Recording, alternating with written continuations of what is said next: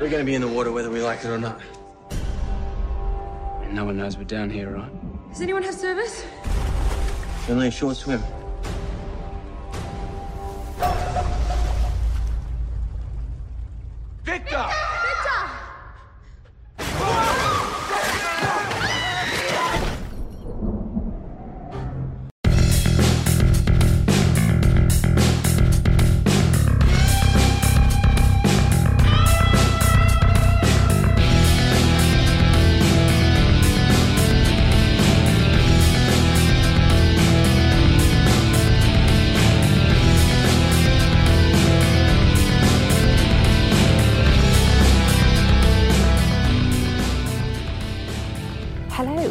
Welcome to episode 34 of Once Upon a Nightmare.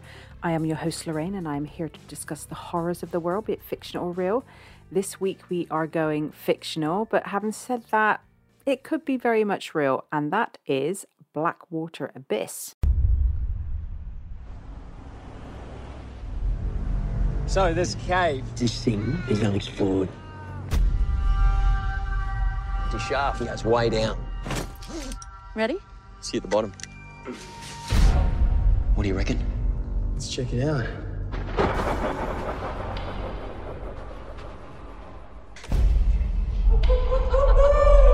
What'd I tell you? This is incredible, huh? Hey, What the hell is that?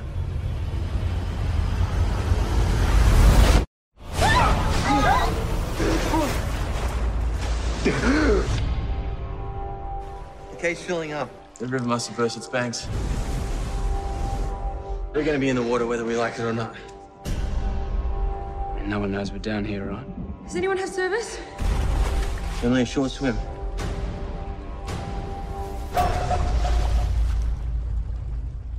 Victor! Victor!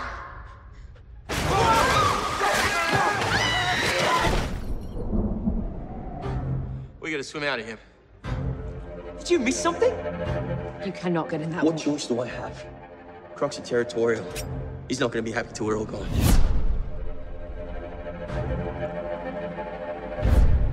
Whatever you do, don't splash. Do not move a muscle.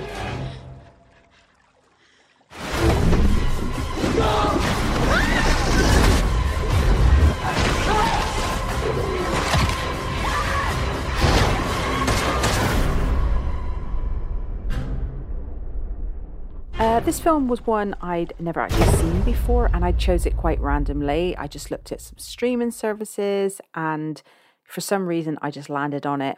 It serves as a sequel to the 2007 film Blackwater, which I haven't actually seen. And I know I've seen um, both movies about, but I've never really thought much about them, never watched them. And, you know, I think this film kind of shows me that maybe I need to take more of a chance on the ones that I don't really think about rather than just like glide by them to the more well known ones. Blackwater Abyss would come 13 years actually after its original when it was released on August 7th, 2020. Um, it got a digital release and skipped the cinema, but to be fair, 2020 was lockdown, so even if they'd wanted it to be in the cinema, it probably wouldn't have happened anyway. Andrew Traucki would come back to direct solo this time, but it would have different writers with John Ridley and Sarah Smith coming on board. This film is a 15 and runs for about an hour and 38 minutes, and I couldn't find the budget for it, but it did make just over $658,000. I presume that's Australian dollars. This is an Australian film. And Andrew Traucki appears to, you know, he has a thing for these types of films, and because he's directed stuff like The Reef and The Reef Stalked. The story of this movie is about a group of friends who take a trip to the jungle in northern Australia. Jennifer is played by Jessica McNamee, and she is dating Eric, who is played by Luke Mitchell. We have Yolanda, who is their friend, played by Amali Golden, and she is with Victor, who is played by Benjamin Hodges. And they have a mutual friend that goes along with them, and this is Cash, and he is played by an Anthony Sharpe. And the only logical thing to do when you want to go away with all your mates is take a trip to the jungle and explore a cave. But before this trip happened, two other explorers had been out there and they had gone missing. And when the group was going there, a thunderstorm was on its way. So, of course, it made sense that they should all take the trip, knowing that others were missing, not knowing how they were missing. And once in the cave, they soon become prey for this pesky little crocodile who hunts them down. It then becomes a race against time to escape as the caves then start to flood due to the thunderstorm. And they are either hoping not to drown or not be eaten. You got to make your choice. When watching this, you can't help but think of the influences from other films. Of course, you've got Lake Placid and then The Descent. But the beginning for me had that kind of wrong turn vibe about it, as you see two people wandering about in the forest or the jungle in this case, and then they disappear. And one of them goes looking for the other one and falls, and she spots her partner, who's obviously dead, and then she's dragged away. And then a bunch of friends go to the same spot, and you know, chaos ensues. So it's kind of a bit of a mixture of like the three films for me. And it basically is a mixture of those films, but with also Jaws. It completely has that Jaws vibe of people frantically swimming to rocks to get away, wondering where their feet be taken in the last minute by some like big ass predator. I'm not saying it is Jaws, but it kind of, you can see where they kind of got that from. It's a film that would haunt the fears of any human, as there's a fear of A, being trapped in a cave. You know, we've got different levels, levels of abilities here with regards to the friends that have gone down. Jennifer and Victor, they're not quite the cave climbers as others. There's also this worry as what happened to the other two that went missing, and it's the outback in Australia. It's very remote, and from what I've heard about Australia, I've never been there, they've got lots of creatures there that can do all sorts of damage. And of course, then when they're in the cave, there's also this fear of drowning as the caves fill up. But when it comes to the crocodiles, though, let's face it, they don't discriminate. We've all seen the documentaries as we've watched the crocodiles slowly creep up on their prey. Um, it's always by like a little water edge, and then they lunge uh, with this like massive jaw and they clamp down. And apparently, they don't actually seek out humans as food. But if you do cross their path, they will more than likely, most definitely, attack you. They are said to simply crush their prey and swallow them whole. I know nothing about crocodiles, as you can probably tell, so this was all from a bit of a Google search. The film itself, well, the first one, is loosely based on a true story of three people who went on a day trip to Australia's Northern Territory, where one of them was killed by a saltwater crocodile, and the other two, while being hunted, had to escape up a tree to survive. The film itself was filmed in only five weeks in South East Queensland. And with regards to the actual setting, I'll be honest with you, when they went down the cave first, at first glance, I did think it was a bit fake looking, but as they went deeper and deeper, it was, to me anyway, very much real. Um, it was a really beautiful sight. And when they first get in there and they come across this little cave lake, I don't know if the terms I'm using are the right terms when it comes to caves and cave diving and all this kind of stuff. So I'm just saying what I think it is. It was like this really peaceful place. And, you know, at a point it feels like this is just going to be a really nice adventure. Although I am confused with films like this and Descent. I mean, obviously, I know it's a film, but when people go away, why they would go to these types of places, especially when you're climbing, you need a lot of strength and I feel a passion for it. And it needs to be the type of activity that you're into. Like, I would never do it. And with all the things you can do, why would you suggest this? But before they actually get off on their getaway, we kind of get a glimpse into what the couples are like, especially with Jennifer and Eric. It starts off with her sat in the toilet on a phone as he's looking for his phone. So we kind of know that she's checking his phone.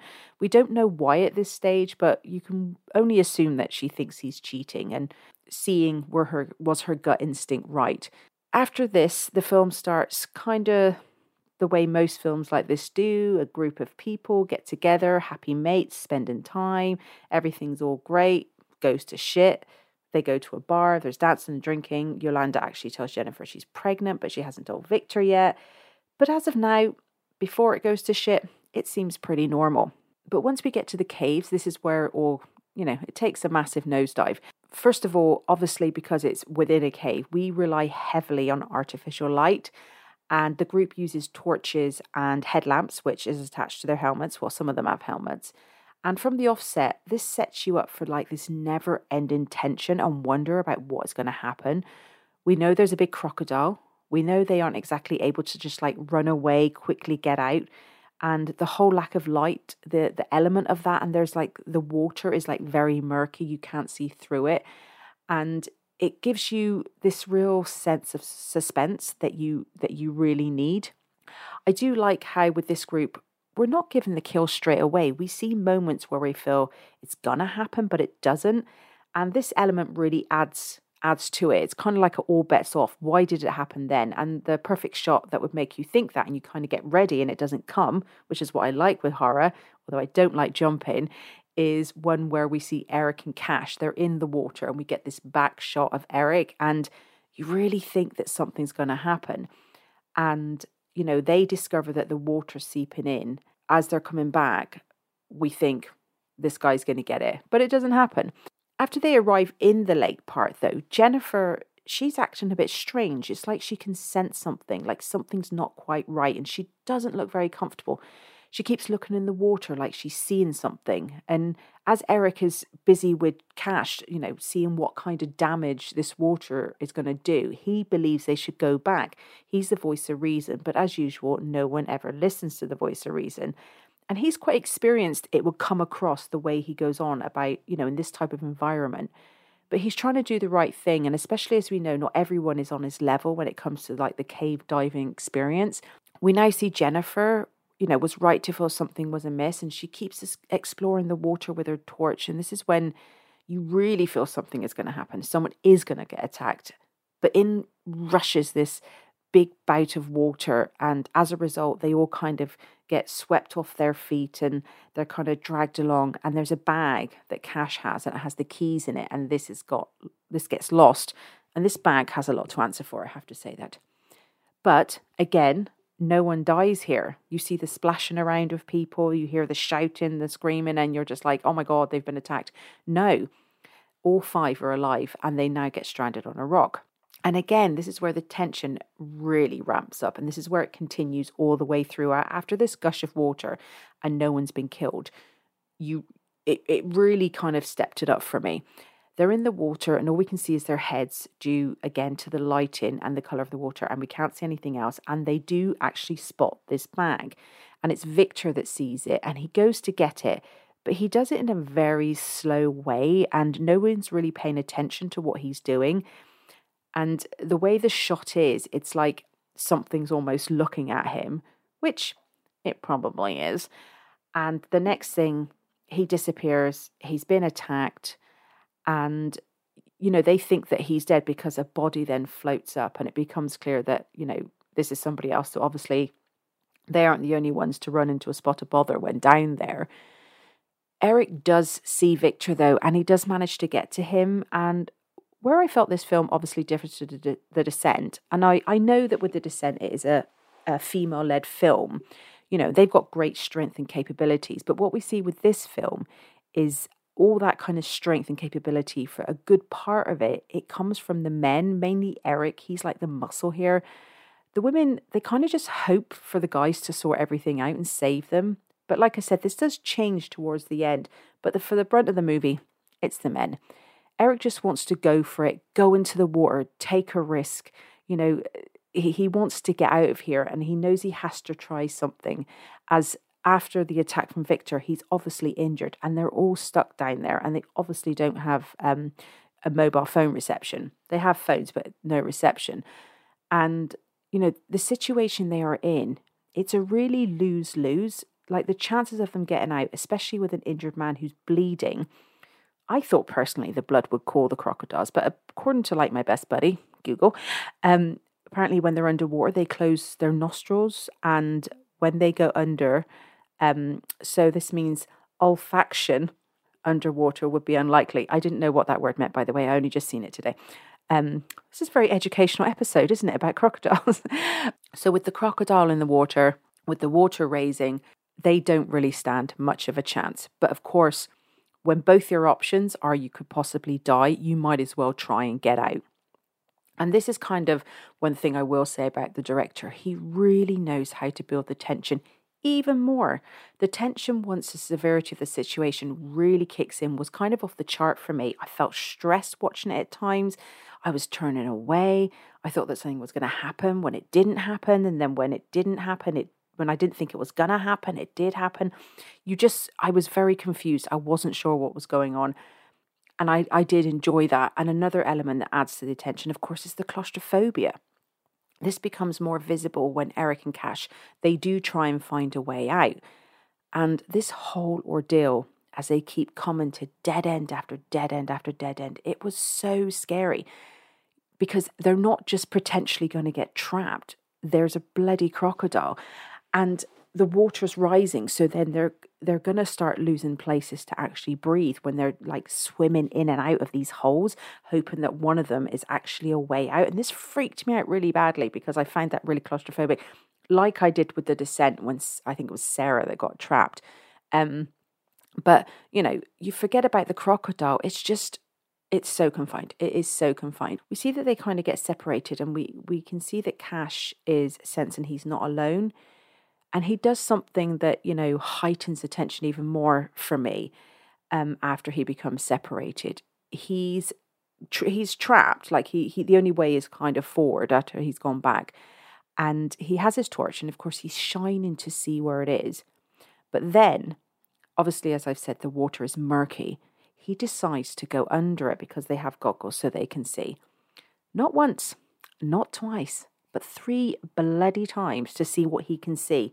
And then, of course, he sees it. He sees the teeth, the big ass, sharp crocodile teeth, slowly coming kind of towards him, a little way in the distance. There's no sense of urgency here. Now, when we see the teeth, the crocodile's actually, he's kind of quite still. And there may be a chance here because of what we've seen before with people not being killed when you think they're going to be killed. That might be one of those situations where it doesn't happen. He gets away, but no, that does not happen. Cash himself has said that when in the water, stay perfectly still because crocodiles are apparently attracted to the vibrations. And to be fair, he does keep super still, as still as he possibly can. And we also see at the same time there's a scene with Yolanda and she's in the water and they're telling her to stay still. And the crocodile, he just does a drive by. He does a drive by of her and he doesn't take a bite. But unfortunately for Cash, this isn't the case. He does get attacked. And I'll be honest with you, it is pretty brutal. And I have to say, with this scene, the director does know how to keep you on your toes. This scene takes its time it really takes his time as Cash checks under the water those three times, as you're constantly left wondering. It's a slow burner. And every time he went under, I thought the crocodile would be like closer and closer to the point that on the third time, I thought it would basically be a face to face thing. And for a split second, I thought he was just going to like chomp his head off, but that wasn't the case. Cash had to suffer. The head didn't get swooped off, he had to suffer. But the characters themselves, they do come with their own sense of issues. Like Cash isn't really involved in it because the other two are couples. As I mentioned, Yolanda is pregnant, but her partner Victor, he is in remission from cancer and he's had a shit ton of chemo, which apparently is meant to uh, lower your chances to having a baby. It's meant to make it near impossible. And bless him, he's sat there and he's he's dying. He doesn't look good. He doesn't look good.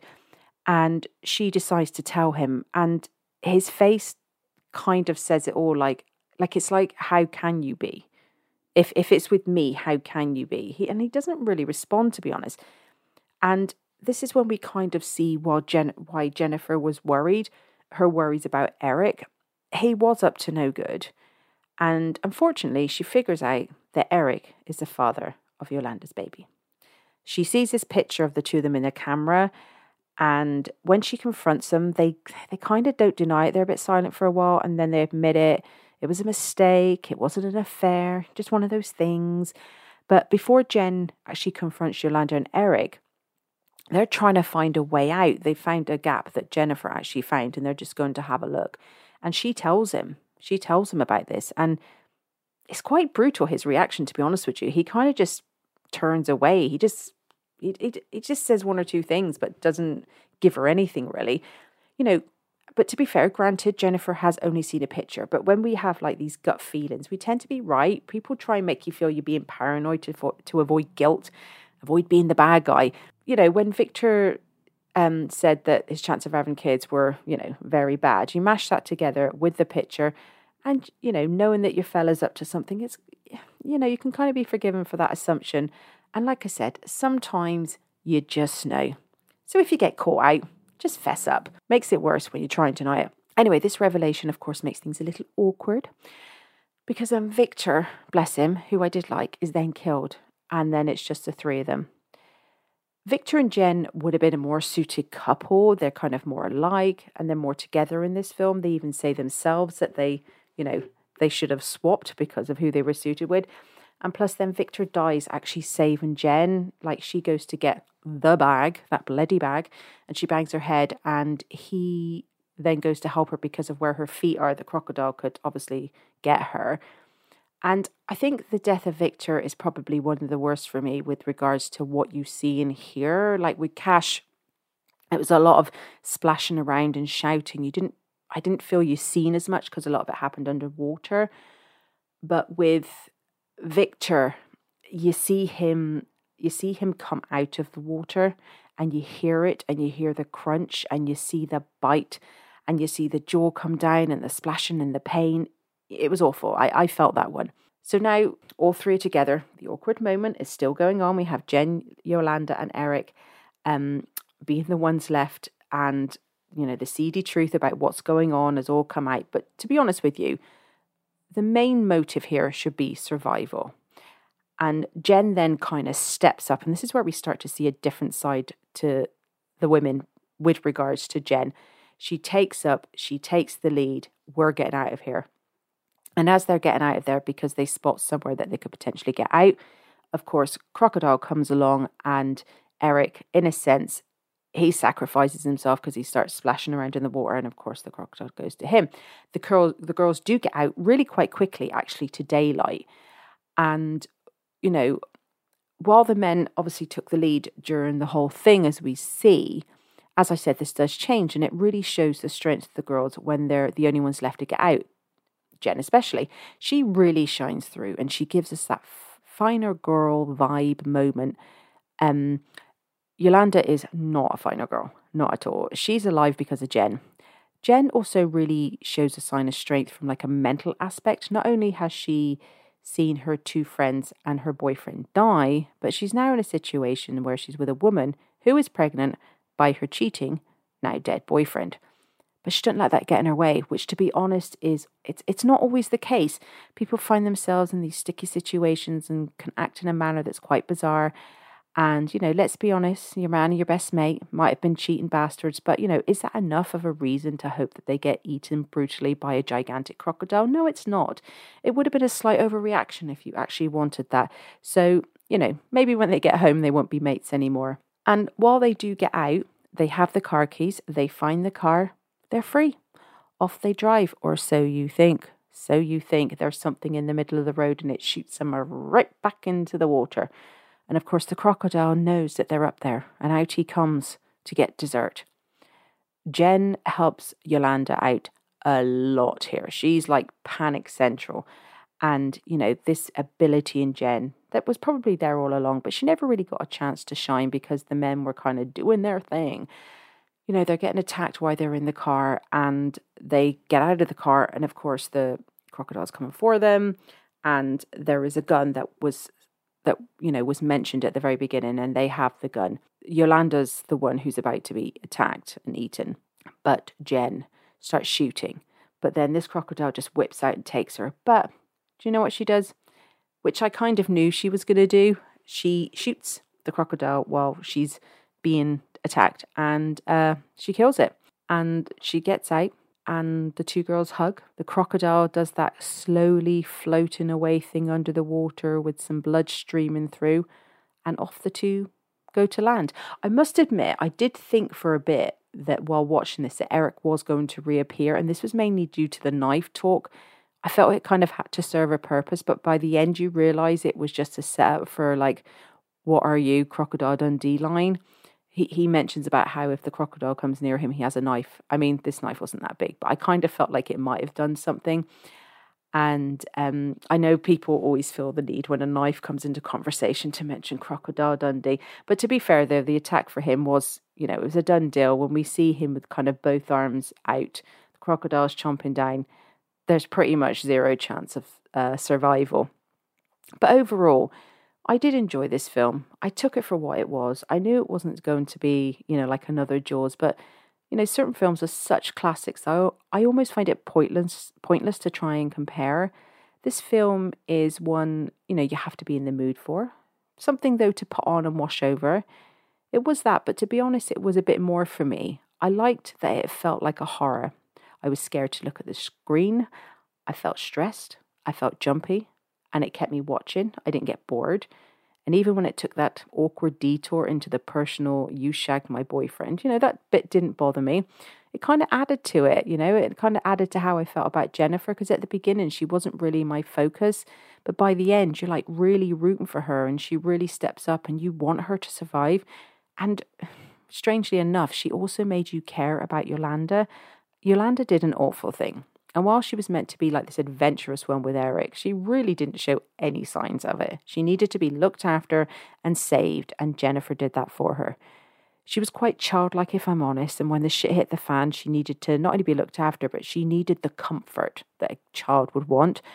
After Jen escaped the crocodile, Yolanda, you know, went to her, but I felt like she needed the hug more than um, Jen did. But I suppose as well, this could also be some form of forgiveness for her you know, we don't like to think that we fucked up, especially with your best mate, and you know that we're the bad guy. So this embrace, I think, it kind of gets Yolanda off the the cheater hook, so to speak. You know, it might all change when they get back, but for what we saw, it was quite a moment. So I'm going to keep that nice ending in my head. So if you're looking for a movie that gives you scares and tensions in more the way than one, then I I definitely give it a go. But just don't overthink it. Just don't expect too much and just enjoy it. Like I know I did. But, you know, now I've escaped the clutches of that pesky crocodile, I'm going to take you on to my podcast recommendation. And that is a uh, podcast called The Paul and Griff Show. These guys I've known for a little bit now and I've listened to their podcast and it's a great one. And they talk film and they've covered quite a bit. So I'd highly recommend it. But, you know, I'm going to let you them tell you for themselves because they're doing a much better job than me. A new and improved movie podcast with a secret ingredient Paul and Griff.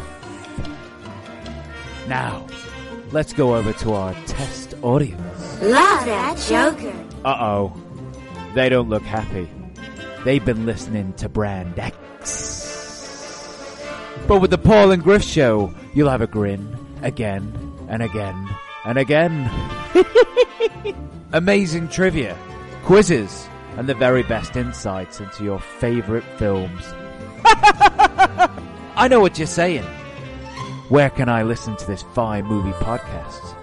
Well, that's the gag. Chances are you already have the application. Love that Joker. So search for the Paul and Griff Show wherever you get your movie podcasts. And remember to put on a happy face. Make sure, of course, you go and listen to the Paul and Griff Show, rate and review, and all that jazz. And I'd like to say thank you for listening to my episode. And please don't forget to rate and review me on iTunes and also Podchaser. I really do appreciate any feedback, um, especially nice ones. Um, but if you'd like even more of me, you can find me on Instagram as Once Upon a Nightmare Podcast, on Twitter and Letterboxd as a Nightmare Pod. Email me on Once Upon a Nightmare Pod at gmail.com. Get me on Facebook at Once Upon a Nightmare. And I will chat to you again very soon. Thanks for listening. Bye. The Podbreed Network is strictly for the small podcasts that are up and coming in the vast world of podcasting. Podbreed is made up of many diverse podcasts coming together to achieve the same goal of being the best damn podcast network on the planet. Find out more at podbreed.com.